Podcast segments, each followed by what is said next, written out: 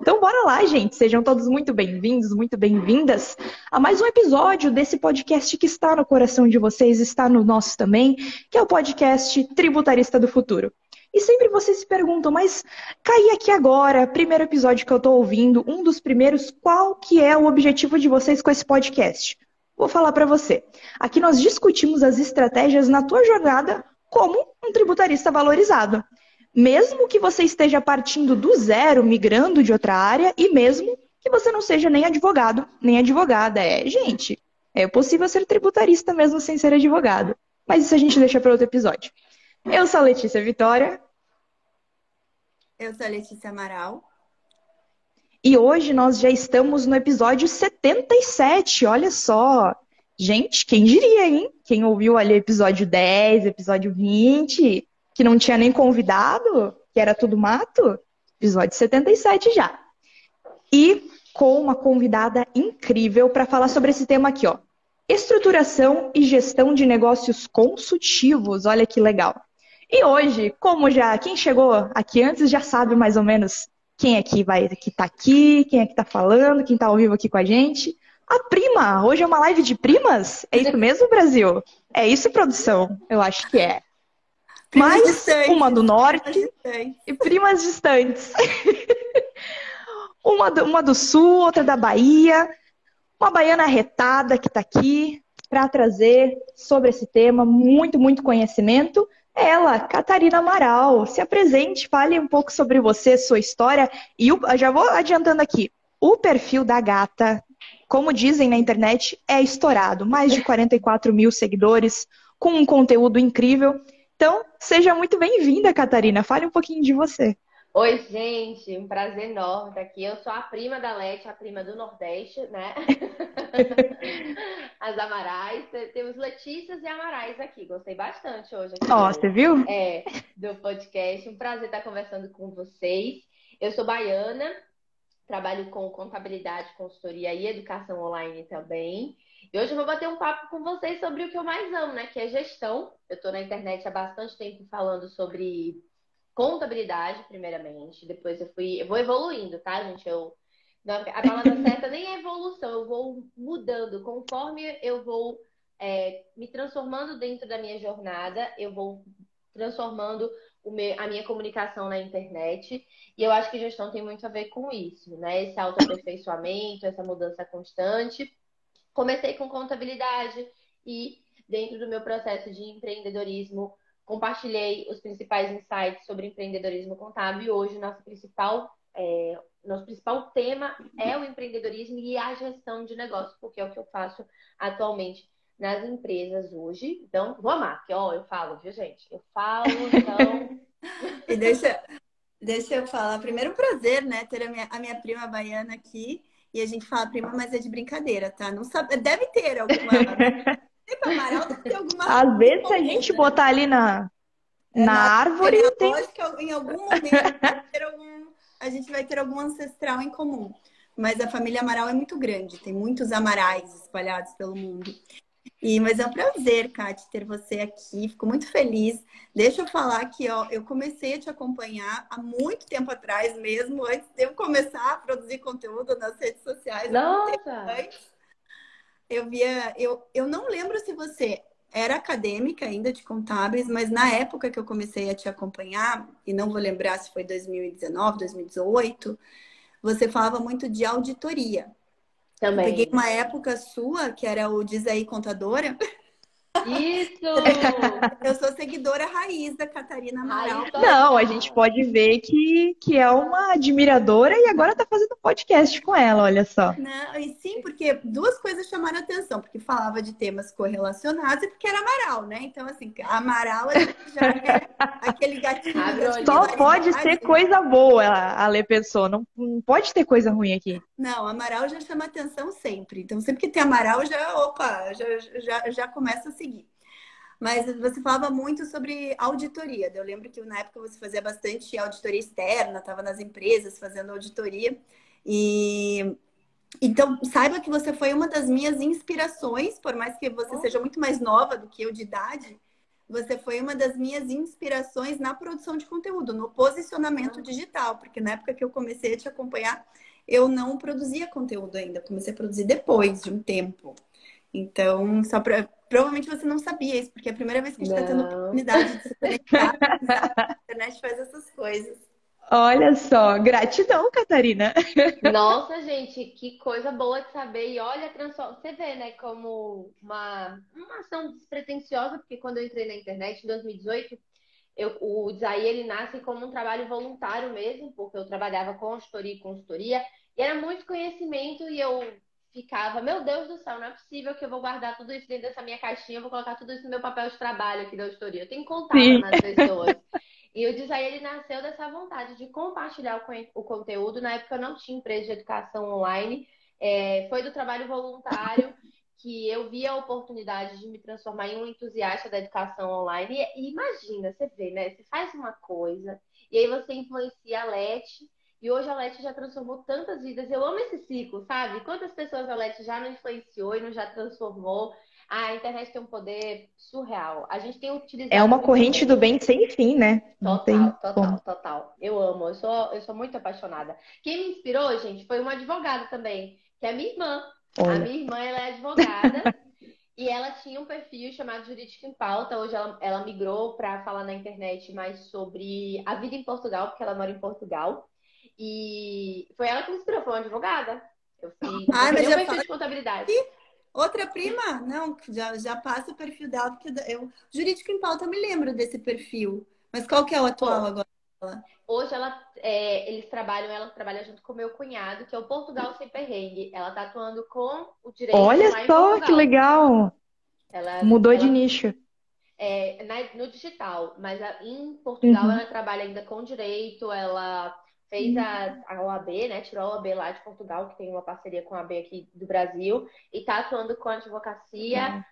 E assim como a contabilidade também é internacional, a advocacia é internacional, ela compartilha um pouco também do trabalho lá no Portugal Sem Perrengue. Inclusive, em setembro estaremos lá. Se vocês quiserem ir a Portugal, quando vocês forem, só chamar a Anastácia que ela vai lá mostrar tudo para vocês. E fala que me inspirou. Então, eu amo esse ciclo de inspiração. É, é muito bom é, o, o, o, bem que a, a, internet faz. Hoje eu vejo muita gente falando mal da internet. Eu acho que a, o problema não está na ferramenta, né? Mas sim no, na forma como a gente a utiliza. Com certeza. É. Então, com a é tecnologia de uma forma geral, né, gente? A, a gente não pode falar que a tecnologia é ruim, mas é que muitas pessoas fazem um mau uso da tecnologia. Então, como tudo, tecnologia em geral é assim, mas não é o problema não está com a ferramenta, com o instrumento em si, né? Tá como as pessoas realmente a utilizam. Mas você falando do, do Portugal sem perrengue, eu vou até ontem, você sabe que a, a, a minha colaboradora lá de casa, ela tá com esse projeto que ela quer morar em Portugal. Tá? Porque condição de vida lá vai ser melhor, porque a filha dela tá agora terminando, uh, tá terminando o ensino médio, nananã. E aí tá falando, falando. Ela falou, não, porque eu tava vendo uma advogada que ela fala, mostra como que vai ser lá a vida em Portugal, e ela é advogada. Olha só, ela, nunca mais! Ela é a irmã da Catarina, gente. Agora eu gente. dando ponto. Como ah, este mundo é pequeno, não é mesmo? Que seja, porque minha irmã faz um de, Mas depois eu vou, eu vou perguntar para ela certinho o nome, daí eu te falo se era. Mas olha só tá que eu... isso, ela tá com a ideia fixa que ela vai morar em Portugal. Eu falei, só você só me fala quando que você vai fazer isso porque eu preciso me estruturar em casa, né? Com né, criança, né? Almoço, é. tem tudo. a cuidadora de Juju. É a cuidadora de Juju também, mas foi eu que coloquei essa ideia na cabeça dela. Fiz, você sabe quanto ganha uma cuidadora em Portugal? Ela fez, não sei, ganha muito dinheiro, porque ela vai junto com a gente, né, para Portugal. E eu falei, mulher, se estrutura, porque qualquer coisa você já fica por lá. E aí tá fazendo vários cursos, porque realmente é uma, um, um, um país que tem uma outra cultura em que não é, existe é, esse, o cuidador, então fa falta muito cuidadores tanto para idosos como para crianças. E aí a Martinha ela é muito sagaz, já dá até essa dica, Led. Tem nada a ver com podcast, mas é só para vocês verem como as correntes do bem, né? É sobre isso e tá tudo bem. É, é sobre, sobre corrente do bem, o primeiro tema, né? e aí eu falei que não tem é, cuidador de idoso também, as agências estão ficando loucas, porque é um país Então, Martinha já foi, já está concluindo o curso agora dela de cuidadora de idoso. E aí ela já está querendo se organizar, porque ela já vai com duas é, é, profissões, né? Ela tem duas certificações, tanto de criança como de idoso, já aumenta o leque de possibilidades. Olha só. É, minha, metade da minha família toda está em Portugal, na Europa. Só eu que fiquei. Olha só, gente. Olha aí, eu até, até, até pensando já colocando uma outra corrente aqui para os nossos queridos e queridas que estão nos assistindo ao vivo e que vão nos ouvir depois. Hoje até, Catarina, hoje não, né? Final de semana, essa sábado e, e domingo, a gente vai fazer, a gente sempre faz imersões. E qual que é o tema da imersão dessa próxima? Tributação internacional e novas tecnologias. Olha para você aí que está pensando que o coraçãozinho já está querendo ir para Portugal. É uma gente, Europa que fala português, né, gente? Exato. E assim, o processo de gestão estruturado da Propec possibilitou que em setembro a gente passe 30 dias lá buscando novos negócios. Então, a internacionalização é uma realidade. Agora tem que estar estruturado, né? Por isso tem que ouvir o podcast é. todo para saber de gestão. Exatamente.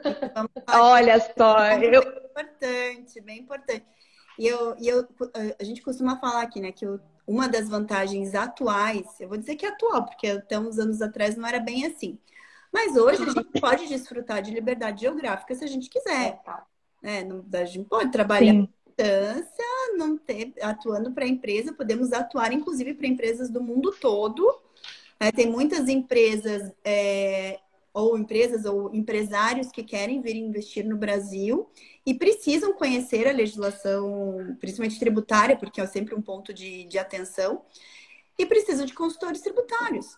Então, assim, hoje a atuação, seja atuação, é, o, nosso, o nosso foco aqui é o, é o tributarista, mas seja a, a atuação do contador, a atuação do advogado, muitas vezes, gente, hoje é global, é global. Você pode morar de onde você quiser ou você pode passar temporadas, como a Catarina comentou aqui, que vai passar uma temporada no, é, em Portugal e continuar mantendo seu negócio aqui, atendendo seus clientes, porque isso é possível. Na nós, é, é uma das Realmente. da consultoria, né? É Mas, meninas, e uma coisa que precisa. Na, na teoria é muito legal, é sim muito possível, mas precisa do quê? Que é uma das partes, né? a parte que vem antes do, do, da realização do projeto, estruturação, né? Então, Catarina, me contaram aqui, ela me contou que você já estruturou o seu, o seu negócio de consultoria, né? Você já passou por essa fase de estruturação. E conta um pouquinho pra gente como é que foi, dá umas dicas pro pessoal sobre perrengues, aquele famoso, né? O, o que você errou para eles não errarem e o que você acertou para eles acertarem também. Gente, eu acho que o maior perrengue que eu passei em consultoria, eu vou, eu vou só contextualizar. É, eu trabalhava com consultoria e consultoria, então eu trabalhava com consultoria para grandes empresas. É, e grandes, grandes empresas, muito grandes. e daí é, eu acreditei, para mim foi a ilusão, a romantização. Para mim foi o principal perrengue que eu passei. Foi romantizar a consultoria. Por quais aspectos? Eu saí do regime seletista, em que eu chegava toda segunda-feira e tinha um cliente. Eu só tinha que ir. O cliente já estava na minha mesa. Então eu saí romantizando que todas as segundas-feiras eu teria clientes na minha mesa para eu atuar com consultoria, né? Eu fui muito e, pra, e grandes clientes, né? Aquela coisa, não. E grandes, né? Detalhe. grandes. Aí eu saí com a outra romantização que é assim: eu vou pegar a metodologia de, trans, de consultoria de grandes empresas e eu vou aplicar nas pequenas e médias. Aí tomei outro tapa na cara. e segundo, e terceiro, a romantização foi eu vou encontrar toda a querência. A querência é um verbo que a gente tem aqui dentro. Querência é um adjetivo, né? Não sei se é um adjetivo, se é um verbo, gente. O que é, que é querência? É querer muito. Não, tá Não tá a querência, nesse caso, é um, um substantivo, tá? Obrigada, amiga. Porque Pensa, a pessoa não sabe substantivizou isso que existe. Isso! Tudo no, na romantização, olha só, gente, como é profunda a romantização. É, aí eu romantizei a querência, né? Eu, eu, eu queria muito Aí eu achava que as empresas que eu ia prestar consultoria tinham a mesma estrutura e a mesma vontade, essa querência da consultoria. Bicho, foi um caos, tá? Então, os meses de dezembro de 2019 até, os me... até o mês de junho de 2020 é... foi complicado. A pandemia, ela me ajudou muito no. Eu não gosto de falar isso, tá, gente? Porque, enfim, é, eu não gosto de, de, dessa conotação, não quero que vocês me interpretem mal. Mas a consultoria foi uma forma de manter muitas empresas em pé. Então, o mercado que estava. É, a gente estava passando já por algumas pequenas oscilações econômicas, então a galera já estava tentando se preparar mais. Só que a pandemia ela assustou, porque ninguém sabia se a gente ia estar tá vivendo até o final do ano, o que é que ia estar tá acontecendo. Sim. Então, nos meses de março até o mês de junho, eu vendi muita consultoria para pequenas e médias empresas. Muita, gente, assim, muito restaurante, eu fiz consultorias e me ajudou. É, foram três meses difíceis de vida por conta da pandemia. No, nesse período também descobri uma gesta a, a, gestação da minha amada Juju, mas não foi planejado. Olha só, foi na pandemia. Foi na pandemia. E eu sempre desejei um ter baby filho. Da pandemia, né? Baby foi, da... O baby da pandemia. Foi. Pandemia. A, a, gente entrou na pandemia em abril, em maio eu descobri que eu tava grávida. E aí eu me senti super irresponsável, porque eu não sabia o que, que era aquilo, como é que eu fiz isso com um serzinho que não tinha culpa de nada. Foi um momento muito difícil na minha vida pessoal, mas a vida profissional tava bombando. Era cliente, eu tinha, uma, é, tinha uma rede de cafeteria, sorveteria, um, dois restaurantes e duas lojas de roupa fitness. Então eram quase hum, oito empresas para eu sozinha. Eu ainda tinha uns 10 clientes de contabilidade. Vocês imaginam fazer consultoria para oito empresas e ficar na contabilidade de 10 empresas? Eu não tinha absolutamente tempo para nada. Eu inventei de fazer um curso, que foi o curso, o primeiro curso da minha vida, o amor da minha vida, que foi formação em contabilidade estratégica e consultoria financeira. Então eu trabalhei é, eu trabalhava das sete da manhã até as duas da manhã todos os dias, focando na consultoria. E eu foi nesse período que eu comecei a quebrar as romantizações. O meu principal, meu principal perrengue foi romantizar é, a estrutura da consultoria, a querência das empresas que eu ia prestar consultoria atual, é, o time de entrega, eu achava que eu iria conseguir entregar em uma semana, como eu consegui entregar quando eu tinha uma equipe. Esses foram os principais erros. Mas, durante o caos, eu consegui me organizar de modo a quebrar toda essa romantização e criar nossa metodologia de consultoria. Então, independente do perrengue, meu amigo, se você estruturar o seu caos, você vai conseguir criar teu, a tua metodologia. Porque é, é inevitável, né? A gente tem que a gente tem que passar por, por esses ajustes, né? Então, se o perrengue está aí, não desista. Gerencie para conseguir ter o resultado. Eu amei essa frase, estruturar o caos. É poético, achei profundo isso. Oh, eu acho gente... que até uma. Não, pode falar, pode falar. Só para não perder essa linha de raciocínio, do que você falou, é, a, a gente aprendeu isso muito cedo. Eu e Lori, nós somos sócias, a gente é amiga desde a infância, a gente passava por, um, por gincanas todos os anos. E um dos nossos líderes falou uma vez assim pra gente, e eu trouxe isso pra minha vida. É, a gincana é um grande caos e vence quem melhor organizá-lo. Então, olha! Isso é a vida. A vida é o caos. E você só vai vencer se você organizar essa bagaça direito. Então. Gente! É, aí a gente Maravilhoso. Isso, isso, tem que ser a, a tua frase tema, botar na tua bio lá do, do Instagram. Mulher, é verdade. Acho que vai vender essa frase. Olha só, a gente está estruturando uma bio. Mas, na verdade, na verdade, o que, que acontece? Na verdade, se a nossa vida ela fosse flat, né? Ela não tivesse oscilações, ela não teria graça. Né? E é, é a partir do, dos perrengues e das oscilações e dos desafios que a gente cresce, que a gente aprende, que a gente se aprimora. Sim, com certeza. Né? Que a gente melhora como ser humano. Então, errar faz parte do processo. E a, a Catarina tem bebê pequeno, eu tenho filho pequeno. E eu, um, um dos grandes erros que os pais cometem, às vezes, é querer proteger os seus filhos dos perrengues da vida. Quando eles não sabem que é isso filhos realmente se tornem seres humanos e aprendam a viver. Com certeza. Porque a vida é cheia de problemas. É, essa é a realidade. E, Sim. nossa, a cachorra tá, tocando solta aí, né? Aham. tá aqui do lado, eu tô. tá animada aqui. Ai, não, não sei nem se tá ecoando ali na lei, que hoje a gente tá no mesmo escritório, tem Não, uma parede não. separando a gente aqui. Tá tranquilo. E aí vamos fazer a participação da, Ah, da é, Lalinha ali. Mas enfim. Mas uma das outras coisas que eu acho que a gente pode trazer até ensinamento para os nossos alunos dentro aqui do, do BPT Educação, principalmente do Formação de Tributarista do Futuro, que quem é que vem para o Formação de Tributarista do Futuro? Geralmente as pessoas que estão migrando, advogados, é, o pessoal da contabilidade, administradores, que têm aquela realidade deles, às vezes numa realidade como a tua CLT, e vão empreender, vão começar a ter os próprios clientes, fazer empresa. Muito E uma das coisas que eu percebo, que é uma das dores dos nossos alunos, acho que a Lê também concorda, é que quando a gente romantiza, querendo ou não, porque sim, é uma coisa possível você conseguir vários clientes, você ser realmente uma referência na sua área, né, na, na parte tributária.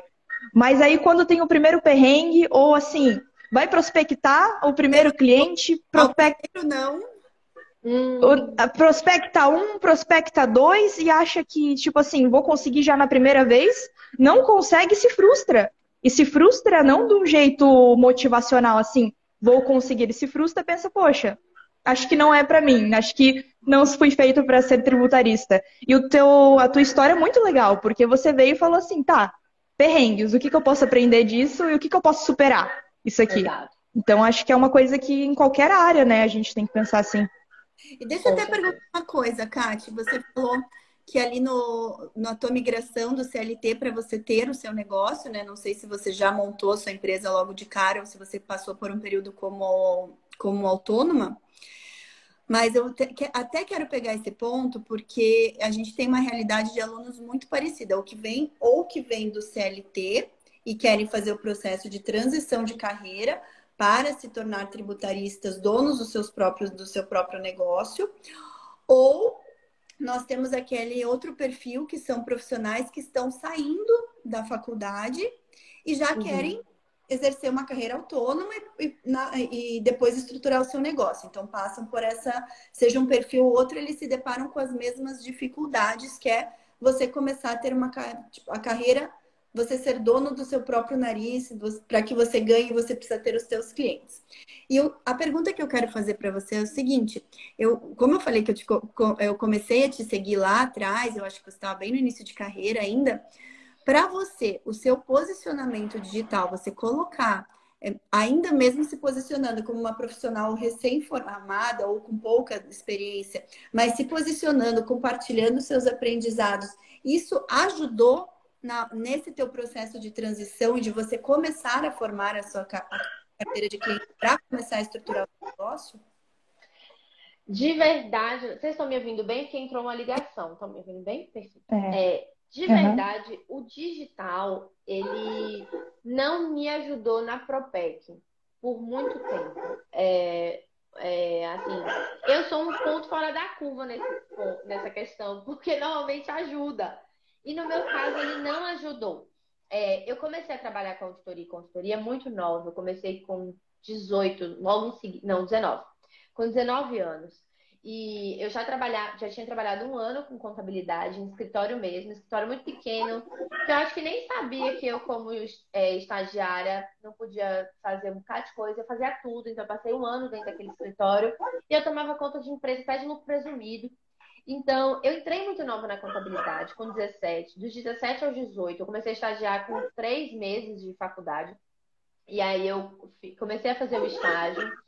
Logo em seguida, eu fiz a- o, o processo seletivo de auditoria e consultoria. Passei seis, cinco anos e meio na auditoria e na consultoria. E a auditoria e consultoria é uma imersão mesmo. Você entra nesse ciclo e, meu amigo, você trabalha 10, 12 horas por dia. É uma grande, uma grande escola. Então, o que mais me favoreceu no processo de conquista de clientes foi o meu posicionamento no offline. Não foi o posicionamento online.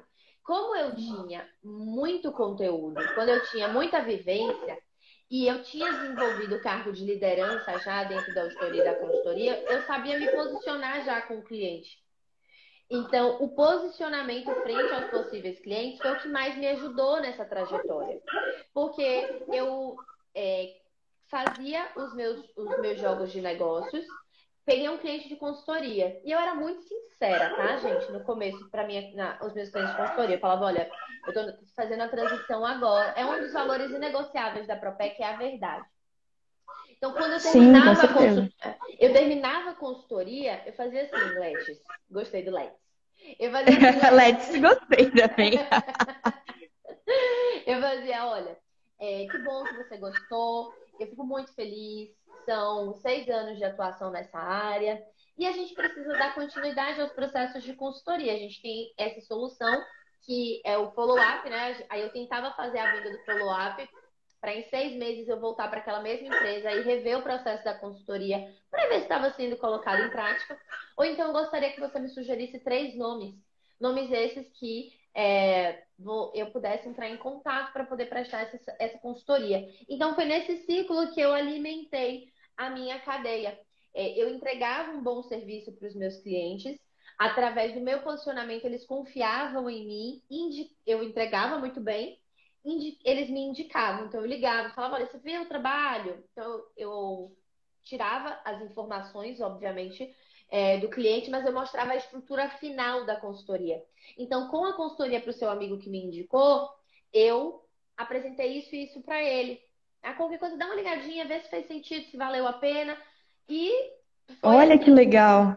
Aí a gente conseguiu manter. Eh, a gente, na época, eu falo a gente, mas era só eu mesmo, tá, gente? a Eukip, a famosa, né? É, a Eukip. Então, o meu posicionamento no digital, ele não me ajudou a vender no começo, tá? É, foi essa questão da construção offline. Eu falo que foi o posicionamento, que para mim, para você conseguir vender consultoria, para você conseguir se manter competitivo no mercado, é sobre posicionamento, independente de ser digital ou ser offline. Com é certeza. como você se posiciona. Então, foi dessa forma que eu fiz. Eu entreguei. O primeiro cliente que eu fechei de consultoria, ele foi. Ele era primo do meu ex-chefe. Aí o meu ex-chefe falou: Ó, a Catarina tá saindo. Eu não tenho interesse em fazer essa consultoria. Vê com ela se ela faz. Ela sabe fazer isso. E aí me deu um medo, eu comecei a me tremer toda, porque era uma rede de sorveteria grande. Aqui. E eu fiz, ai, mas foi com medo mesmo. E aí, gente, não foi nem estratégia, porque eu sou meio tirada estrategista, né? Porque eu amo estratégia. E na época eu tirei estratégia, foi na hora, assim. Eu tinha visto. Quem sabe faz ao vivo, o negócio vem. Ele deu um feedback tão bom que eu fiquei assim, meu Deus do céu, não tô nem acreditando. Fiz, poxa, é, Zé Neto, se você puder, é, eu tô precisando fazer mais consultorias, porque eu, eu gosto de contabilidade, mas eu amo mesmo a consultoria. Então, se você puder, fala, pô, Kátia, eu acho que você pode fazer esse trabalho nessa, nessa empresa. Vou dar uma ligada para os caras aqui e falo também. E eu ficava, viu, Que legal. Oi, Zé, você já ligou pro pessoal? Falei com eles aqui no WhatsApp, se puder, dá uma reforçada aí. Então, eu acho que o vendedor, o consultor, porque todos nós somos vendedores, né? Ele não tem que ter com certeza. Do, de vender o serviço dele. E hoje eu, é, eu, vejo que a galera tem vergonha, né? De. Não sei se. Com... Não, e até você está falando um ponto muito, muito legal. Até a gente, eu, a Lê, as meninas aqui do, do escritório, a gente fez um curso de vendas, né? Porque querendo ou não, estruturar um negócio, todo mundo é vendedor, né? Ou você é. vende um produto ou você se auto-vende. Não tem outra, outra opção. É, Mas principalmente nessa parte de. que só existe uma profissão no mundo é de vendedor, porque a gente está sempre se vendendo. Exatamente. Exato. E tanto, né? Exatamente. Nessa questão de consultoria, vender os seus serviços ou realmente estruturar um negócio, tu vai precisar vender. E uma das coisas que, que eu aprendi naquele, naquele curso, e que é uma verdade, e que é uma coisa que é verdade, todo mundo sabe, mas ninguém para para pensar, é que você não tem que pedir desculpa, não tem que falar assim, desculpa incomodar, mas eu queria vender isso aqui. Não! não você está trazendo. Você está trazendo, tem que pensar que você está tá trazendo tudo que o seu cliente precisa para melhorar o seu negócio, para ganhar mais. Você está trazendo uma solução para o cliente. Então, não tem que pedir desculpa. tem que se posicionar mesmo. Total. É verdade. E, gente, eu acho que eu vou mudar aqui de lugar, porque esses cachorros que estão atrapalhando, né? Olha ali. Ao vivo aqui. É, sai enquanto você está se mudando, e daí depois você pede para entrar de novo. Eu vou abrir os comentários aqui. Só para. Mas ali eu vou na sala na, naquela ali da frente mesmo. Olha, gente, Lele tá aqui, aliás. Aí. Passou por mim, já tchauzinho. Ah. Ai, ó, conhecendo o Dan ao vivo, é, ó, vim para uma sala que não tem minha... é show. Tem, Mas como a gente estava falando ali da, da questão de, de vendas, é uma coisa realmente muito importante, né? Para o negócio, para estruturar o negócio. É e... Sim, e essa questão da indicação, hum, outra coisa, né, também que a gente viu naquele curso e que você falou também, é a partir do momento que você faz um bom trabalho para o seu cliente, não tem motivo nenhum para ele não querer te indicar. Na verdade, muito aqui das pessoas que estão nos ouvindo, que vão ouvir depois de editado esse podcast, você, meu querido, minha querida, tem vendas no seu WhatsApp que você não fechou, mas está lá. Muita venda de, de clientes, né?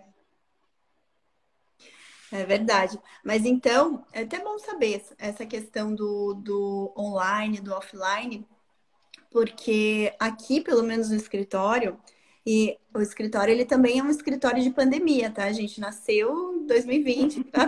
pandemia.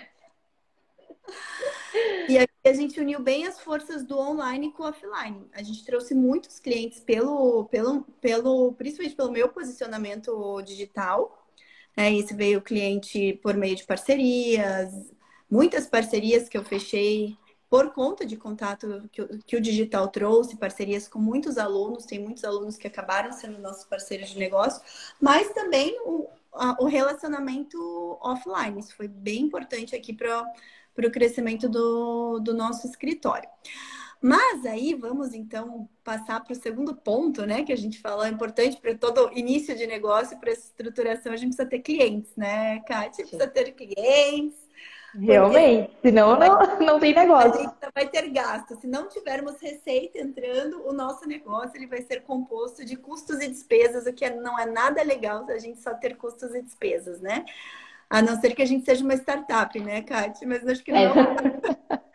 Não tem como. Não é o caso hoje do assunto. E aí, me conta, eu vi também, participei ali, eu fui te acompanhando até no próprio nascimento da Propec. Então, como que foi essa evolução do, da Equipe para uma, um negócio em si, né? Uma consultoria. E aí, quais os aprendizados? Como que vocês estão fazendo hoje para a gente chegar daí também na questão da gestão e para que você que seja possível hoje para você essa gestão à distância? Gente, eu, eu tenho uma, uma frase que vocês, eu acho que vocês vão gostar também, né? Essa frase eu adaptei um pouquinho com uma frase que minha mãe sempre me disse. É, minha, minha mãe falava assim: olha, ninguém nasce grande. Ninguém nasce grande. Então, por exemplo, eu ia desarrumar a cama, eu deixava a cama desarrumada. Ela, olha, a pessoa bagunceira, ela não nasce bagunceira, ela se faz bagunceira. Então, arrume tua cama, porque ninguém nasce grande. Então, ela ia me, ela me educou na base dessa frase. E aí, eu trouxe isso para mim é, e pensava sempre. Eu fazia consultoria, gente, nas cafeterias do Shopping Salvador, que é o maior shopping aqui da, da cidade. E eu era expulsa das cafeterias. Eu ia para uma semana para a cafeteria, na outra cafeteria a tomada já estava tampada. Porque eu, eu ficava lá consumindo café e água a tarde inteira. Até que um dia que eu fiz as contas e vi que era melhor estar no co-work mesmo. Mas é porque em casa, assim, eu amo o home office para ficar perto da Juju mas eu só posso ficar no máximo dois dias. Eu tenho que estar no meu ambiente, eu tenho que estar em algum lugar. E o meu ambiente já foi cafeteria, já foi a própria praça de alimentação do shopping, é, já foi coworking, já foi tudo que é lugar, gente, já foi restaurante. E mesmo trabalhando de, é, como nômade digital, não é porque eu tinha escolhido, não gosto, eu acho lindo, mas eu não gosto. Eu gosto de ter a minha mesinha, a minha cadeira, o meu lugar. Ninguém senta aqui. Eu sou dessas. Eu acho lindo, mas eu preciso. E mesmo como nômade, nômade digital forçadamente, eu sempre tive estrutura. Porque ninguém nasce grande. Então, era uma, é uma opção sua se manter pequeno, quando você não, não organiza, quando você não se performa, quando você não busca novas soluções. Então, desde muito pequenininha, quando uma galera duvidava, é, dava risada, achava bonitinho, eu acho lindo que a pessoa falava assim, ah, eu acho bonitinho o que se faz. Que bom você acha bonitinho. tá bom. acho bonitinho que você largou tudo e foi trabalhar para você. Enfim. Então, desde essa época, é, eu sempre pensei em me estruturar. Então, foram duas coisas que me ajudaram no processo de crescimento da Propec. Primeiro, entender que todo mundo nasce pequenininho. Então, às vezes eu, tenho, eu vejo que, eu não sei se é porque eu trabalho muito com a internet, é, às vezes as pessoas têm muito ego de querer as coisas já grandes, já prontas, já bonitonas. Sim. A Alex me acompanha há muito tempo, ela deve provavelmente saber que o meu fundo não sempre foi esse fundo bonitinho, estruturado, com, com coisas assim. Era do jeito que dava e eu fazia. Então, para você conseguir crescer constantemente, você tem que largar a mão do teu ego, colocar a mão na massa, tá? Então, eu acho que o ego ele trabalha muito o jovem empreendedor, porque a gente hoje se compara com grandes players do mercado e que todo esse sucesso desses players do mercado foram anos de trabalho e as pessoas esquecem disso. Então, primeira Sim. coisa, não sempre você vai achar o espaço mais bonito, o, tudo prontinho, bonitinho. Só, só faça as coisas acontecerem e faça as coisas acontecerem de maneira organizada. Porque quando você organiza, você replica. Então, muita coisa na Propec eu parei de fazer, eu comecei só a replicar. E quando você replica, você ganha escala, você ganha tempo, é a metodologia das franquias, é a metodologia da startup. Você tem que ser rápido. Não Sim. vence o melhor, né? Vence o mais rápido. Para você ser mais rápido, você precisa de organização para replicação. Com certeza. Porque sempre vão existir dois clientes. O que, que é a solução, e a solução ela é replicável, e o que é a diferenciação. E todo cliente de diferenciação é um misto de replicação com valor agregado. Então, quando eu entendi isso, eu fiz, meu amor, eu não, não tenho que ficar perdendo tempo com eu vejo pessoas que o, no, em janeiro de 2020 teve um cliente de consultoria é, tributária para recuperação de crédito de PIS e COFINS. E aí fez a consultoria toda. Chegou agora em maio, ele tem a mesma necessidade de um outro cliente, ele refaz uma consultoria que já está pronta. Então, suas planilhas, suas macros, seus sistemas, seu checklist, seu passo a passo, ele tem que estar pronto. Você só vai replicar isso para a metodologia precisa ser replicada para um novo cliente. E aí, quando eu entendi isso, eu comecei a crescer assim. Aí chegou a hora de sair da eu empresa e ter uma equipe. E aí, ter uma equipe foi muito difícil para mim, porque eu achava que, como para mim era óbvio, é óbvio, gente, que tem que estar organizado para ser replicado. Eu achei que para todo mundo ia ser óbvio. E Esse processo de ensinar o teu método não é só para os clientes, né? É para a tua equipe também. É, aí é uma, aí é uma outra, a gente se depara com uma outra realidade que a gente não imagina, né? Que, que coisas que para nós podem ser óbvias não são óbvias para o outro. E, gente, chegou. Realmente. Chegou uma, duas, três, quatro, cinco. Chegaram cinco pessoas de vez. É, de vez, assim. E eu tava recém tido bebê. E eu fiz assim, meu Deus do céu. Socorro, Deus! Aquele meme lá, né? Isso mesmo! Socorro! eu lá no meu puerpério, cheia de hormônio, meu cabelo caindo, 9 quilos acima do meu peso. Eu olhava para aquela pessoa, não me reconhecia. E, meu Deus, o que aconteceu com a minha vida? Foi um caos.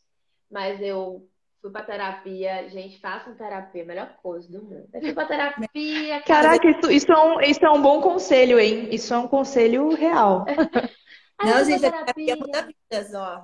De verdade, terapia muda vidas. Gente, quem não gosta aí de ter preconceito com terapia, aqui, ó. Três pessoas aconselhando. Gente, não tem como você fazer gestão sem a autogestão. E a gente não se, a gente não se conhece, a gente não sabe quem a gente é, é uma confusão. E quando Sim. você faz a terapia que você entende. Aí foi ótimo que eu fiz a terapia, investi bastante tempo na minha terapia e eu percebi isso, que o que era óbvio para mim não era óbvio para o outro, porque eu ia ter um tempo de maturação e que fazia parte. E aí eu fui replicando, ainda não consegui 100%, é, com todo mundo da equipe, chegar ao mesmo nível de organização e, replicação de métodos, não virou a chave para todo mundo e agora eu entendo que tá, é uma questão de tempo. Um dia a gente vai conseguir, mas é a base. É você não querer encontrar. O empreendedor ele não encontra recurso pronto. Ele constrói. Ele pode até pegar ali uma matéria-prima, mas você vai ser um construtor. A gente tem uma sociedade que quer tudo muito pronto, né? A gente demora de sair da casa das nossas mães, dos nossos pais. Eu demorei, minha irmã demorou, porque é da nossa sociedade. Demora 20 anos para sair da casa dos pais, né? Em média, 20 anos, e quer que as coisas Isso. não aconteçam em. Né, aconteçam. E até como você estava falando ali de uma questão né, do, do, do psicóloga e também daquela questão que você trouxe primeiro ali, sobre aceitar que as coisas não vão ser de uma hora para outra, que hoje em dia as pessoas querem que as coisas venham prontas, que as coisas aconteçam rápido, porque é a realidade que as pessoas mostram, né? Sim. Pessoas com sucesso, querendo ou não, elas passam o ar de rápido, fácil. Então, a gente está falando sobre estruturação, mas estruturação não é só uma coisa física, é uma coisa é mental, é uma coisa psicológica. Principalmente quando a gente, a gente né? Se a gente está estruturando o nosso negócio, nós somos líderes.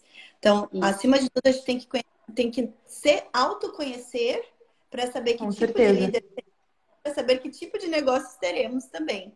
Porque é, a, e saber como que a gente lida né, com as situações. É, porque o nosso exemplo de liderança vai impactar no, no nosso negócio. Vai impactar, vai, vai refletir no nosso negócio, na nossa equipe, nos nossos processos, nos clientes que nós vamos que nós vamos atrair para o nosso negócio. É, e a cultura, tudo bem, a gente tem a cultura organizacional, ela vai se estabelecendo, né, a empresa não nasce com a sua cultura ali carimbada, ela vai sendo construída, mas muito vem da cultura do líder, muito vem do, do que o líder já passou, né, do que aquela pessoa que está exercendo o papel de liderança já passou ao longo da vida dela e que vai servindo de exemplo para os outros, e isso vai estampando a cultura da empresa. E aí, isso eu percebi, meninas, muito assim, nesse processo de, de autoconhecimento, em que eu saí de uma eu empresa para cinco pessoas, assim, quase que um mês. É, era eu com tudo, e aí chegou o Carlos, chegou a Miriam, chegou a, a, a Lori. As meninas são terceirizadas, mas elas vestem muito a camisa da Propec, então, assim, é, é Propec. É, e eu já trabalhava com o Lori também no, na parte de educação, que é a minha sócia na empresa digital. Então, chegou muita gente ao mesmo tempo. É, isso me, eu estou extremamente grata a essas pessoas, porque sem elas eu estaria lá no mesmo lugar. Assim, estava dentro, mas eu estaria no mesmo lugar. E aí eu percebi que eu precisava, e hoje é o que eu mais invisto, é na minha performance como, como líder. Assim. É, eu demorei de entender que eu era uma líder, eu demorei de aceitar isso, eu tinha uma liderança muito condescendente. Então, eu, eu, eu, eu, não, eu não conseguia equilibrar que por momentos eu precisava ser mais dominante, num outro momento mais condescendente, numa outra mais colaborativa. Então, eu estou buscando esse equilíbrio no meu processo de liderança para poder fazer com que as metodologias, as estruturas consigam ser replicáveis. Então, eu já tenho mais paciência com as coisas. Antes eu ficava muito impaciente, porque a gente vai se aperfeiçoando no processo, né? Eu tinha 24 anos, é, hoje tenho 27, mas. Quanto tempo, né? Que velha, que velha. É, mas são três anos, né? Que a gente muda muito. Hoje eu sinto que eu tenho uns 60 anos. Sim, nossa, e, e, até você disse que começou com essa, com essa questão de consultoria já com 18 anos, assim, bem, bem novinha, né? e virar líder muito nova também. A gente é acostumado com, com o CLT, foi uma mudança assim, né? Muito grande. Numa, no, no caos, né? Ih, Lelê, travou. Calma aí, travou tudo aí o teu. Voltou? Voltou. Tá voltando. Tá meio granulada a tua imagem. Então... Ah, é Meu... Acho que voltou. Acho que foi agora. Aê! Mas querendo ou não, é uma coisa que, que, que demora para a gente se acostumar. E acho que é até importante a gente frisar isso também. Porque ao mesmo tempo que as coisas não vêm prontas, elas são construídas, tem os seus processos, né? E a gente tem que aceitar que vai errar.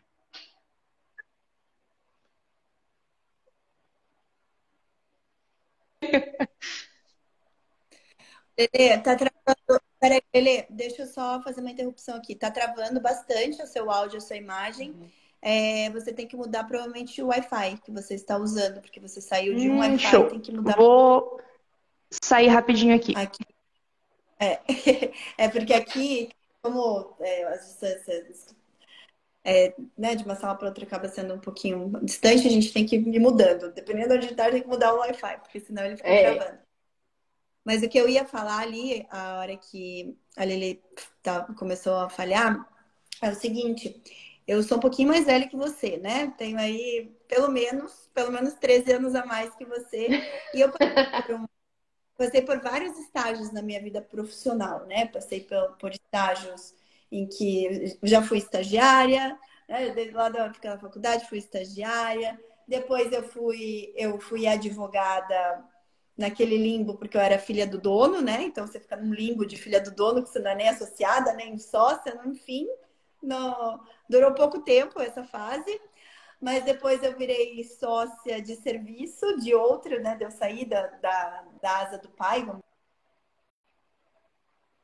Virei sócia de serviço de outro outro Amaral, primo como nós, assim, né? Amaral, mas não era da, da família. Depois eu voltei para a empresa familiar como sócia e depois eu comecei negócio do zero, né? Então, do zero, assim, com absolutamente do zero, sem, sem pai, uma sócia também, que é a Gi, que é minha sócia aqui do escritório, que também jovem, assim como vocês, mais jovem, com pouca experiência de é, recém-formada, né? Pouca experiência profissional. Então, passei por várias fases, né? De, de, vários ambientes de estruturação de negócio, de pegar negócio mais pronto, pegar negócio em fase de estruturação, pegar negócio que não estava, pro, estava pronto do ponto de vista de carteira de clientes, de faturamento, mas não estava pronto do ponto de vista de gestão, uhum. que foi quando eu me tornei sócia do meu pai no escritório, que o escritório não tinha gestão. Ele tinha, ele tinha receita, tinha cliente, mas não tinha gestão. E aí começar um movimento de gestão, que foi algo que me ajudou muito a estruturar o escritório aqui. É, e uma, uma coisa que eu aprendi, tá? Ao longo dessa. Duas coisas que eu aprendi ao longo dessa jornada aí, que já vão, né, quase duas décadas de jornada aí como tributarista. Uma coisa que eu aprendi é que a gestão, ela é contínua. Ela não para. Né? Então, assim, há processos de gestão, como você estrutura o negócio uma vez, só que esse negócio vai passando por fases então, um negócio que.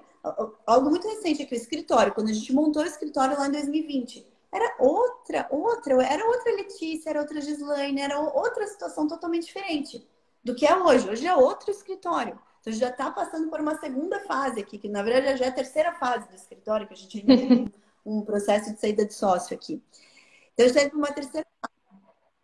O escritório, o escritório lá de Curitiba, né, que é o escritório que foi fundado pelo meu pai. Então, lá foram. Nossa, ele faz. Aquele escritório, então, são 30, 37 anos que vai fazer escritório esse ano. Então, foram várias fases. E eu vejo que a fase de estruturação e reestruturação e a fase de gestão, que tem negócios que eles iniciam sem gestão, né? Como eu falei, o escritório passou décadas sem gestão, uma gestão muito precária, vamos dizer assim. Que é algo muito intrínseco, tanto da contabilidade como da advocacia. Sim. Existem muitos negócios, muitos escritórios de contabilidade de advocacia que demoram anos para entender que a gestão é importante. Né? Isso porque a gente não aprende isso na faculdade, então né, você tem que vivenciar a duras penas. Então, uma coisa que, que, que, tudo não é, não é alguma coisa pronta, ah, uma vez feito vai ficar aquilo ali imutável. Não. Estruturação e gestão de, de negócios consultivos são cíclicos e são evolutivos. Total. Às vezes revolucionários, né? Às vezes a gente passa por movimentos e... também. Mas a segunda coisa que eu aprendi, só um pouquinho, Lelê. A segunda coisa que eu aprendi ao longo dessa jornada, além da questão de ser, né, de, de não, não, não termos perenidade, é que hoje em dia está muito mais fácil do que era há 20 anos atrás.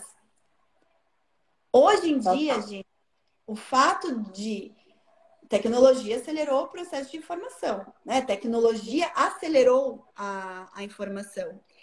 E, a, e o fato de acelerar a informação faz com que a nossa obrigação, quanto gestores ou quanto líderes, seja ainda maior no sentido de, opa, preciso melhorar. Tenho, tenho acesso à informação, preciso colocar em prática. Que isso há duas décadas atrás, lá quando eu comecei a minha jornada profissional, era muito precário. Não tinha, tanto que eu fui ouvir falar de gestão há uma década atrás, quando a gente colocou a gestão dentro do escritório. Porque até então, era aquele escritório que ia faz, se construindo né, do jeito que estava. O cliente tinha vida, não tinha processo instaurado, era gestão na base do Gmail, era uma é. coisa de doido, há uma década atrás. Então, o que acelerou em uma década, gente, eu acho que é, é que nem a informação, né? Os processos, processos de informação, tecnologia acelerou o mundo e acelerou a estruturação e a gestão de negócios consultivos também. É, então, assim, para contribuir com o tema, né, pegando alguém que já passou aí por algumas fases né, evolutivas e revolucionárias ao longo da carreira, aprendam isso. Estruturação e gestão são processos contínuos e hoje é mais fácil do que era há um tempo atrás. Então, você tem com traz a habilidade de focar em estruturação e gestão do seu negócio. E também pegando o teu gancho ali, Lê, tem aquela questão que, que a Catarina trouxe sobre o ego, né? De hoje em dia, é muito pela, pela questão da informação ser muito rápida, antes tinha aquele famoso tem coisas que eu nem sei que não sei. Hoje em dia é muito fácil a gente ver que estamos errados, tanto nessa questão de, de, de liderança, processos. É muito fácil a gente ter acesso a conteúdos que mostram que a gente está errado. E ter humildade para falar, poxa, estou errado?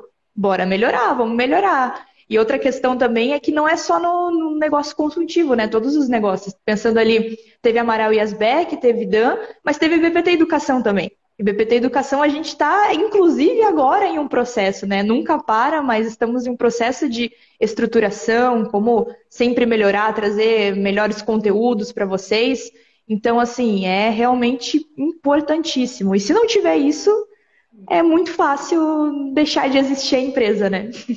E, gente, uma coisa que a, a Leti, minha prima, a Leti Amaral, tá? que Leti estava falando e que foi a base do nível de consciência do último evento que a nossa empresa de educação fez, foi a Nova Ordem.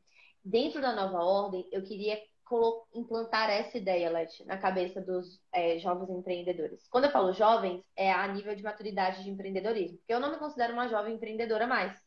É, porque assim, eu tive acesso a eu tive acesso a tantos empresários, a tantas dores, que hoje eu não me considero mais jovem empreendedora. Eu consigo entender que a gente tem um nível de maturidade de empreendedorismo é, muito alto, que eu só preciso, como boa líder, que eu ainda estou me formando, né, conseguir performar isso para todo mundo que trabalha comigo. Então, são ciclos. E a minha ideia era trazer isso, que o topo é uma ilusão. Não existe dentro do empreendedor. Eu cheguei no topo e parei lá e peguei meu troféu. Não, não tem isso, né? É, e a ilusão do topo consome as pessoas, porque as pessoas vivem querendo o topo. Ai, meu Deus, mas o meu topo tá longe. Ai, meu Deus, mas eu faço tudo e o meu degrau não sobe. E aí a, a ideia da nova ordem era quebrar isso. Fala, o topo é uma ilusão, esqueçam o topo. A gente tem um ciclo do sucesso. E esse ciclo, ele vai se tornando mais grossinho. Você vai dando loops em loops em loops que você vai engrossando o seu ciclo do sucesso. Era essa metáfora. Você tem uma estrutura que você, você precisa de uma estrutura sólida, forte, para que você consiga vender mais e você consiga ordenar. Então você vai é, criando esse ciclo. Você precisa de uma cultura forte você precisa dos seus valores inegociáveis para que quando você sair da eu empresa e você se transformar em uma empresa efetivamente, as pessoas vistam a camisa. As pessoas queiram estar naquele ambiente. Que por conta de 100 reais que uma, uma outra empresa oferecer para ela, ela não vá embora. Ah, por conta de um Gym Pass, um benefício, elas deixem a sua empresa e você vá. Elas precisam entender que elas fazem parte daquilo. Então, a gente vem se performando nesse aspecto, por quê? Uma empresa que tem uma cultura forte, valores inegociáveis, com colaboradores, com um time que veste a camisa, ela sustenta a todo momento essa necessidade de atualizar o processo. Elas entendem que o processo não é estático, que faz parte do crescimento daquela empresa adicionar algo ao processo, ou remodular, ou mudar um sistema. Elas aguentam essa mudança constante. Porque quando você não tem essa cultura forte, a pessoa fala, mas eu já fiz isso no mês passado, eu vou ter que fazer de novo, eu vou ter que mudar novamente, eu vou ter que colocar mais um item nesse processo. Mas elas, quando elas vestem a camisa, elas aceitam isso. E aí você, como dono, você consegue vender mais, porque você sabe que a ordem vai ser restabelecida. Você vai ter um pouquinho de caos, né? Você vende, cria aquele caosinho, aí você vai ordenar novamente porque o teu time está vestindo essa camisa. Então, a ideia da nova ordem, que foi o nosso último evento online, inclusive ele acabou ontem, foi isso, acabar com essa ilusão de que o empreendedorismo é uma subida de escada rumo ao topo. Não, o empreendedorismo são loops, são ciclos Sim. que você vai cumprindo e você vai se aperfeiçoando. Porque eu vi uma galera com muito potencial desistindo de fazer, de ser empreendedor, de colocar a sua ideia no campo para rodar porque, Kátia, eu não consigo alcançar o topo, meu amor. O topo é todo dia, todo dia. Você conseguiu esse topo, entendeu? Então, Aí a Catarina falando assim, então, spoilerzinho para vocês, ele não existe, tá? Só pra. o topo é uma ilusão. É, tem, tem, tem dois lados dessa mesma moeda do topo não existe, tá? Porque se a gente fica só mirando num topo que não existe, a gente se frustra no meio do caminho. Né? A gente se frustra. Muito. Então, se a gente fica só comparando quem tá lá, sei lá, onde quero chegar, que tem o meu um negócio consultivo com não sei quantos consultores, faturando não sei quanto, rodando não sei o quê, com trocentos clientes, tá muito distante da, da realidade da maior parte das pessoas. Então, você começar só a mirar naquilo, você se frustra. Então, aí vem outra, outra coisa que é fundamental ao longo dessa nossa jornada do negócio consultivo, que é celebrar cada pequena conquista. Isso Total. é algo que eu trabalho. Eu tenho uma mentoria, Kátia, tenho uma mentoria que chama Empreendedor Tributário 5.0. E na mentoria a gente vai, vai trabalhando a mentalidade do tributarista que está virando empreendedor. Está nesse começo, nessa transição. Uhum. Porque aí a gente vai incutindo essa questão de cultura, essa questão de, de autoconhecimento do líder, né? O líder precisa se autoconhecer. Tá. Né? A questão da estruturação do negócio, do, dos canais de venda, dos processos internos. E eu, eu, eu vou colocando bem isso. A cada pequeno passo, e, eu, e a pequena conquista, às vezes, não é um cliente novo. A pequena conquista é um processo interno que você conseguiu implementar. Que você estava com dificuldade porque o tempo estava jogando, a, não estava jogando no seu favor. Então, quando você vai colocando degrauzinhos e não fica focando lá no, no, no pico da montanha, fica mais suave a tua jornada e você vai conseguindo ver teus, os teus ciclos evolutivos. E o segundo ponto é, se você mira no topo da montanha e você chega nele, então, ah, eu quero chegar, vamos pensar um topo de faturamento, quero chegar a faturar um milhão de reais, tá? Porque hoje um milhão de reais está muito distante da tua realidade. Então você mira, eu quero chegar num milhão de reais. Então você trabalha para chegar num milhão de reais. E aí você chegou num milhão de reais. Acabou? tá bom, Era zerei, aquilo? Zerei a vida. Vê isso. Parou de evoluir? Aqui tá, tá ótimo. Você vai descobrir que você chegou num degrau a mais, porque senão você também estagna. Ninguém quer estagnar. Você para de ter brilho nos olhos e também não é legal. Então, eu acho muito bacana você ter trabalhado isso com a tua, com a tua audiência, com os teus alunos, Kátia, porque é justamente uma realidade. A realidade é que você sempre vai precisa almejar mais para você não ficar estagnado. Só que você também tem que saber que há os pequenos passos ao longo da jornada. Sim. E são e os encontrar os exatamente. Eu, o que eu acho não, é que tá bem travado. Aí eu, eu acho que eu tô falando, não sei se eu tô cortando vocês, mas pode falar. Mas é porque eu acho que as pessoas. É, a gente tá. Esse, esse assunto ele é muito profundo. Porque nós estamos vivendo uma sociedade viciada em dopamina, né? E, assim, é, é, é, muito, é, é, muito profundo esse assunto. E, assim, estruturar, gerir, não dá o mesmo prazer de atualizar um feed e ver uma novidade e ver um Reels que se movimenta e um. Enfim. Então, a, o que tem que ser feito para que você alcance o que você deseja não é tão prazeroso como as pequenas sensações que nós somos estimulados a todo momento. Então, assim, eu sou um ser humano como qualquer um. Meu cérebro funciona como de todas as lets aqui. Para eu fazer o que eu tenho que ser feito, eu tenho que eliminar todas as minhas distrações.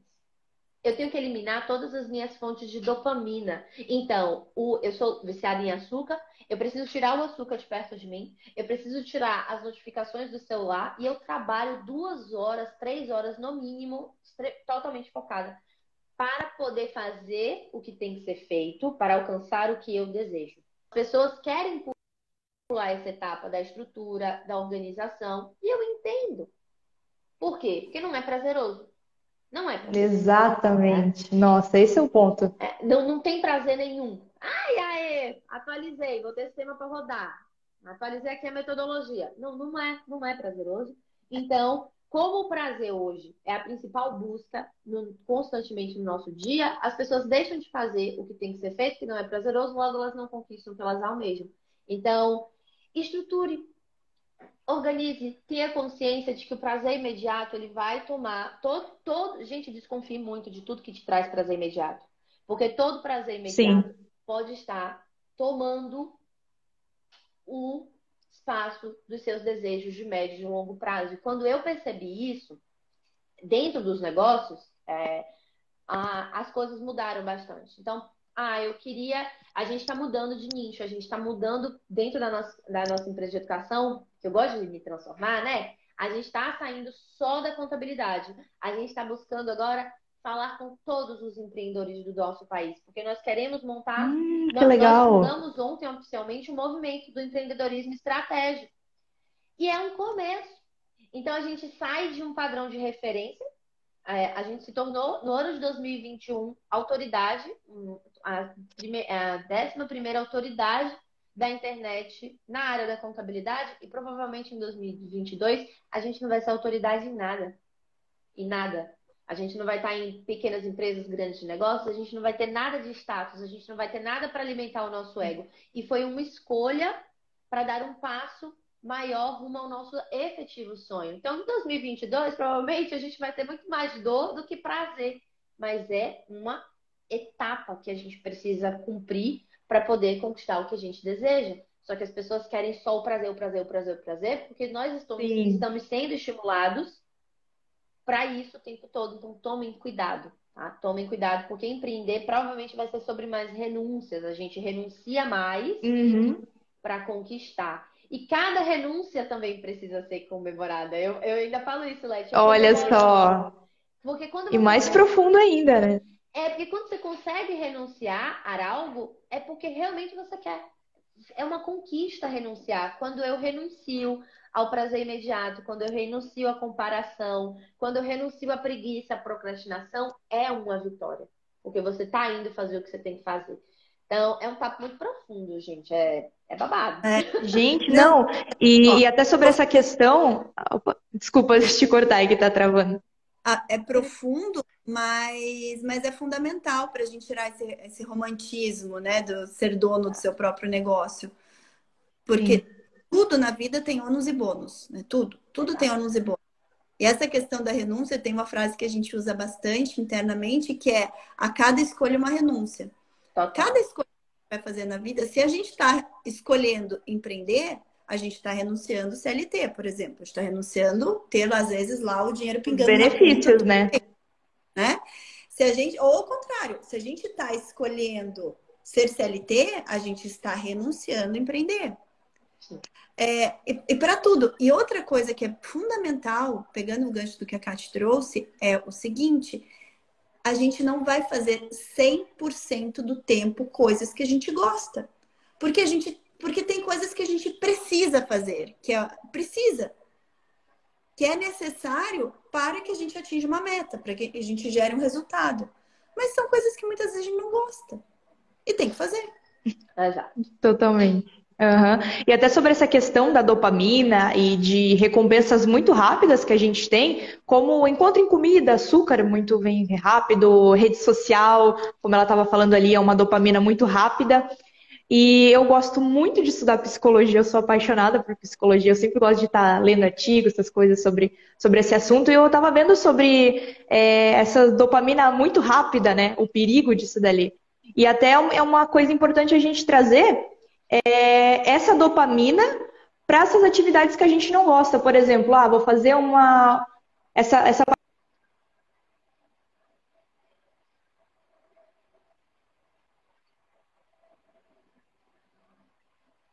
Ih, lele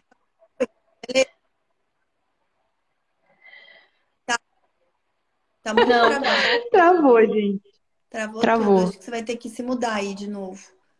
É, peraí, vou, vou fazer minha mudança. Vamos, vamos conversando aí, já, já volto. Vamos voltar pros cachorros. E eu tô curiosa pra saber o que a Lele vai falar, para como é o ajuste da dopamina, eu já tô aqui assim, porque realmente é complicado, né? A pessoa, o, o empreendedorismo, ele é, a gente tem, a gente escolhe, escolhe empreender por uma causa, por uma oportunidade, por uma necessidade, mas a gente sempre idealiza. E aí o, o campo de batalha, quando você vai para o campo de batalha no empreendedorismo, você se depara com o caos que precisa ser ordenado e que não é tão prazeroso, não é tão glamuroso. Eu, particularmente, amo empreender.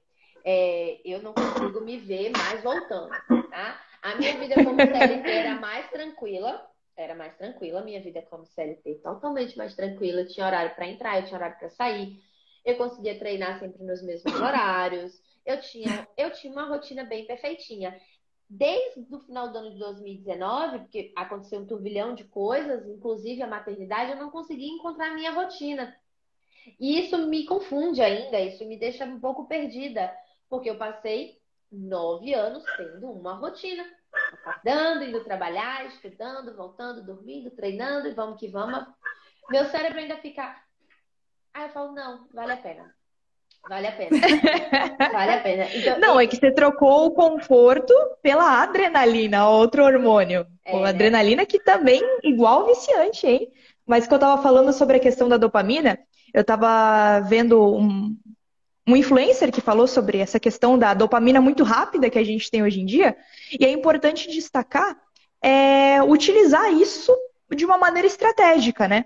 Por exemplo, tem uma atividade aqui como estruturar o meu negócio. Não é uma coisa prazerosa, vai ser difícil, a gente vai ter que pensar, vai ter que passar muito estresse, mas qual que vai ser a minha dopamina depois que isso estiver pronto?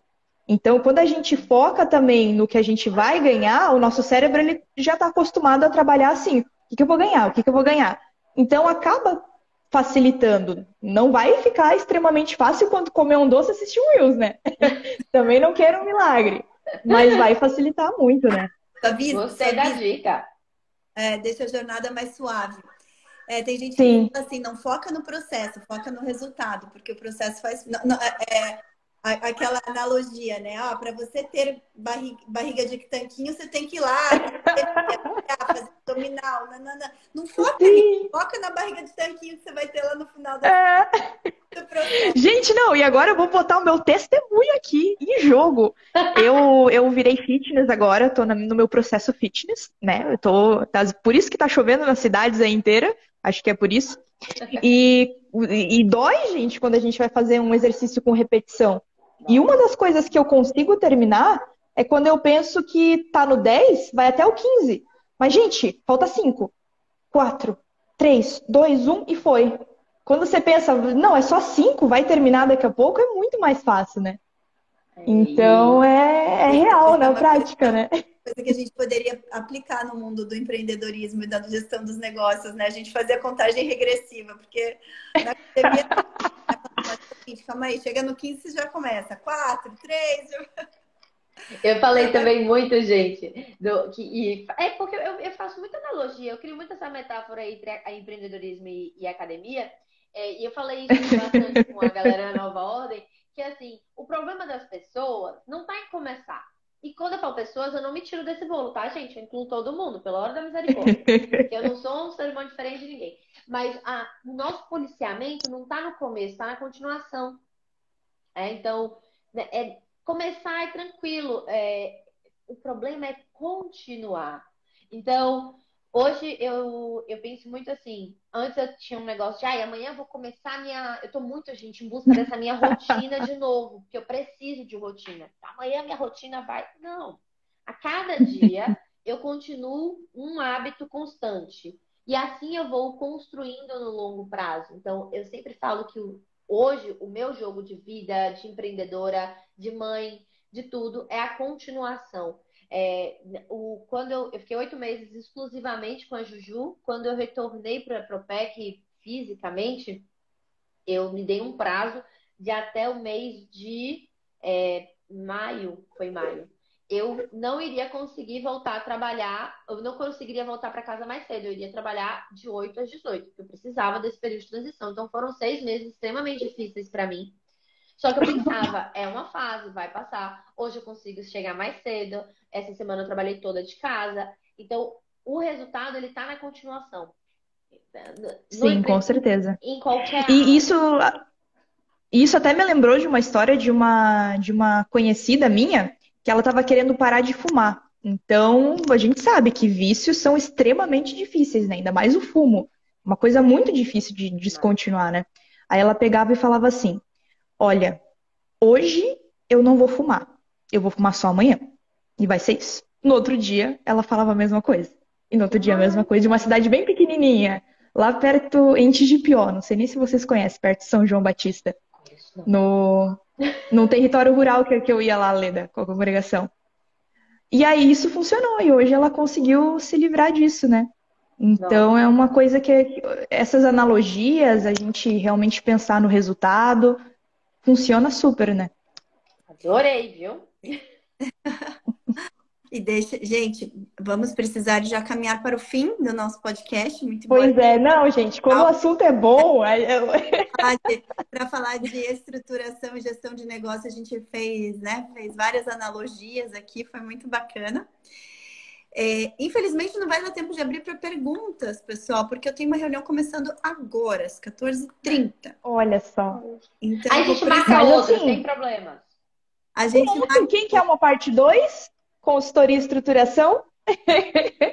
os comentários aqui. Mas é uma parte 2, uma parte de perguntas e respostas, né, Kátia? Vamos, vamos estruturar uma resposta sobre, sobre gestão de negócios consultivos. Acho que vai ser bem legal. Mas eu queria te E olha, gente, se parar para pensar, a gente fez, tá agora duas e meia, ainda tem 25 pessoas aqui. Então acho que eles gostaram do assunto, hein? É, Não dá para negar. Manteve, é... hein? Pessoas que continuam pessoas que ficam, que suportam o processo. Olha só, mais uma analogia para finalizar. As constantes. E, mas vamos, vamos marcar. Eu acho que esse é um, é um assunto que eu gosto muito, porque eu também hoje estou muito mais na estratégia do que na operação, né? Costumo falar quando a gente se torna líder e se torna empreendedora e gestora de negócio, a gente sai muito da operação e entra mais na estratégia, né? Então, acho que até um ponto dois que a gente poderia falar, né? Que é importante importância da estruturação de processos internos e treinamento de equipe, porque se a gente sempre fica ligado no operacional, o negócio não cresce. E por mais que é... eu ame a estratégia, Leti, foi difícil para mim sair da operação. Eu, eu tive um choque de identidade muito difícil. Será que eu ainda sou contadora? Será que eu ainda sou. Uhum. Quem sou difícil. eu? Será que eu sou uma farsa? É, foi difícil. Será que eu vivi uma mentira? Olha, é, Kátia, teve mentorados meus que não conseguiram fazer a virada de chave. Eles tinham negócio e não conseguiam sair da operação. Falei, como que você vai crescer o teu negócio se você não consegue treinar uma pessoa? O negócio não cresce. E isso é uma, é uma coisa que está muito intrínseca nos nossos públicos, né? Que são formados substancialmente de advogados e contadores. O advogado Sim. e o contador não sabe delegar, não sabe pensar que não, mas se eu sair do operacional, vou deixar de exercer a profissão. Não, claro que não. Porque você é estratégia, você leva a solução, Exato. você tem que procurar levar a solução. E isso a gente É uma forma, né, que a gente aprendeu desde o do ensino fundamental da escola. A gente uh, aprendeu para operacionalizar, operacionalizar. Então, realmente, sair desse mindset é uma coisa que dói. Muito, muito. Dói é difícil, é muito difícil. Então, acho que fica aí a dica. Vamos, se vocês quiserem, a gente Olha. tem uma parte 2 para a gente falar aí de como, dessa questão de mudança de mindset, mudança de processos mesmo, porque é algo fundamental pensando em escala, em crescimento, não precisa nem falar tanto de escala, mas em crescimento mesmo de, de negócios consultivos. Mas eu queria te agradecer, amei a nossa conversa. Foi show! É, Catarina, que conversa show, que podcast. Esse podcast, como já diz, né? A internet é de milhões, foi de milhões. foi mesmo. A gente, olha, se a gente quisesse, a gente podia comercializar esse podcast, hein? Tô nem brincando. Uma mentoria quase, né? É, olha só, e tá de graça, hein, gente? Daqui a pouco nós vamos editar, deixar para vocês, tanto na plataforma, já avisando pro pessoal, né, que está aqui ao vivo ou que está ouvindo a gente pela primeira vez, Temos é, uma playlist no nosso YouTube, IBPT Educação, e também em todas as plataformas de áudio, né? Google Podcast, Spotify, o, o, o queridinho de todos, e também qualquer outro ler. É Google Podcast e Ai, gente, o da Apple. Apple. A gente tem no, no, Google e no Spotify, são os três principais. Pronto, essas são as que eu Isso sei. Daí. eu já não sei mais, mas as três principais. Mas assim, está fácil de nos achar, galera. Temos aí. Estamos no episódio 77, então tem outros 76 conteúdos de altíssimo valor agregado, com vários convidados muito brilhantes. E Catarina, obrigada. Volte sempre. Pode chamar que eu volto, gente. Seja eu gosto de um papo, viu? Eu gosto ah, e deixa eu, Ai. Antes da gente acabar, seguinte, vou fazer um, um desafio para vocês. Faltam pouquíssimos seguidores no perfil do BPT Educação, que é o que ele tá, me achará aqui. Falta muito pouquinho para a gente chegar em 10 mil no perfil do BPT Educação. Então, gente, gente ó. seguir o perfil para a gente bater esses 10 mil hoje ainda. Falta muito pouco até o Bora, galera. Quanto que tá faltando? Tá faltando, tá faltando menos Eu de... vou colocar aqui agora. Tá faltando menos de 30 pra gente bater os 10 mil seguidores no, no perfil do Instagram. A gente já tem uma conquista hoje, quer ver? Imagina? Que chique! É, não, a gente, a gente tá. Então, assim, quem tá acompanhando, bora, bora recomendar a BPT Educação para quem, para outros a outras pessoas que querem ser tributaristas, querem se capacitar na área tributária, ter conteúdo gratuito aí muito bom. Bora seguir o perfil do BPT Educação para a gente bater os 10. Faltam 19 pessoas. Gente, 19 muito pouquinho. Pessoas, vou subir só. a hashtag lá, hein? Vou subir a hashtag também lá no Instagram. Hoje eu ainda nem apareci, mas vou aparecer lá e vou puxar a hashtag. Vamos, é bom demais bater meta. Olha, o pessoal que está vindo aí do, do, do perfil da, da Catarina, aqui nós temos, nós treinamos pessoas para serem tributaristas e se aprimorarem como tributaristas. Então, assim, vem conhecer a gente. Vem conhecer a gente, chama no direct. Bota o botão as notificações já, porque tem bastante conteúdo bacana aí para vocês evoluírem na jornada. Kátia, beijo. Obrigada, gente. Um beijo. Boa reunião, Lete, que a vida da gente é isso. Também vou entrar em uma agora. É tchau, amados. Viu? Beijo. Tchau, tchau. tchau. Só chamar que a gente tchau. volta. Vamos, vamos combinar. A gente combina no offline. No offline e online, né? No WhatsApp a gente combina depois. Né? tchau, tchau. Gente, até o próximo episódio. Tchau, tchau.